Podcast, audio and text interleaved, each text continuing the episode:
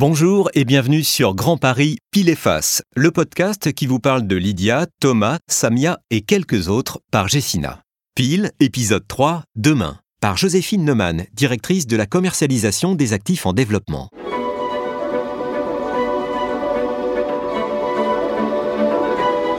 Innover pour une foncière, ça veut dire quoi?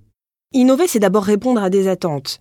Donc ces attentes, ce sont celles de nos clients, bien sûr, mais celles des villes et de leurs habitants, qui souhaitent que nous proposions des lieux de vie de plus en plus performants et responsables, qui apportent à la fois productivité et bien-être. Et c'est ce que nous faisons déjà. Par exemple, à Paris, dans le quartier de la gare de Lyon, nous sommes en train de finaliser l'immeuble iBox qui sera livré en fin d'année. L'immeuble a été pensé comme un environnement de travail, mais également un environnement de, de vie stimulant et agréable. On y trouve des espaces de travail, bien sûr, mais aussi un restaurant modulable en premier jour, un rooftop avec une très belle vue sur tout Paris, une salle de fitness. On peut aussi parler du résidentiel. La résidence étudiante campusée Rose de Cherbourg, conçue par Jean Nouvel, est un autre bon exemple, puisqu'elle va ouvrir très prochainement à la Défense. L'idée a été de répondre à un véritable défi urbanistique, à savoir faire venir les étudiants et apporter de la vie et de la mixité à un quartier essentiellement occupé par des bureaux. Mais aujourd'hui, nous souhaitons faire encore plus, encore plus vite.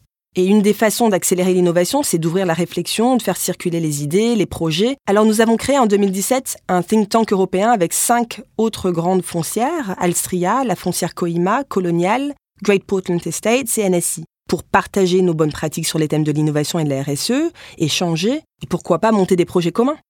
Nous avons aussi, en tant que membre fondateur, participé à la création de Real Estate, une association qui rassemble près de 400 startups spécialisées dans l'immobilier. Parce que soutenir ces nouveaux acteurs du numérique, bah, c'est aussi une forme de RD. Enfin, un autre facteur d'accélération, c'est la digitalisation de nos métiers. Elle est déjà très largement engagée, mais elle va se poursuivre. Elle va nous permettre d'améliorer encore notre productivité, d'enrichir la qualité de l'expérience de nos clients et de déployer rapidement de nouvelles offres de services. Résidentiel et bureaux évoluent en permanence, s'adaptent à nos modes de vie et inventent l'avenir l'idée a de quoi faire rêver, comme Antoine, 11 ans, qui mélange présent et futur dans le même immeuble dans l'épisode 3, comme un être vivant, mis en ligne du côté face. Rêvez avec lui. Nous espérons que vous avez aimé cet épisode et nous vous donnons rendez-vous très bientôt pour le suivant. D'ici là, n'hésitez pas à partager ce podcast autour de vous. Merci et à très vite sur Grand Paris, Pile et Face.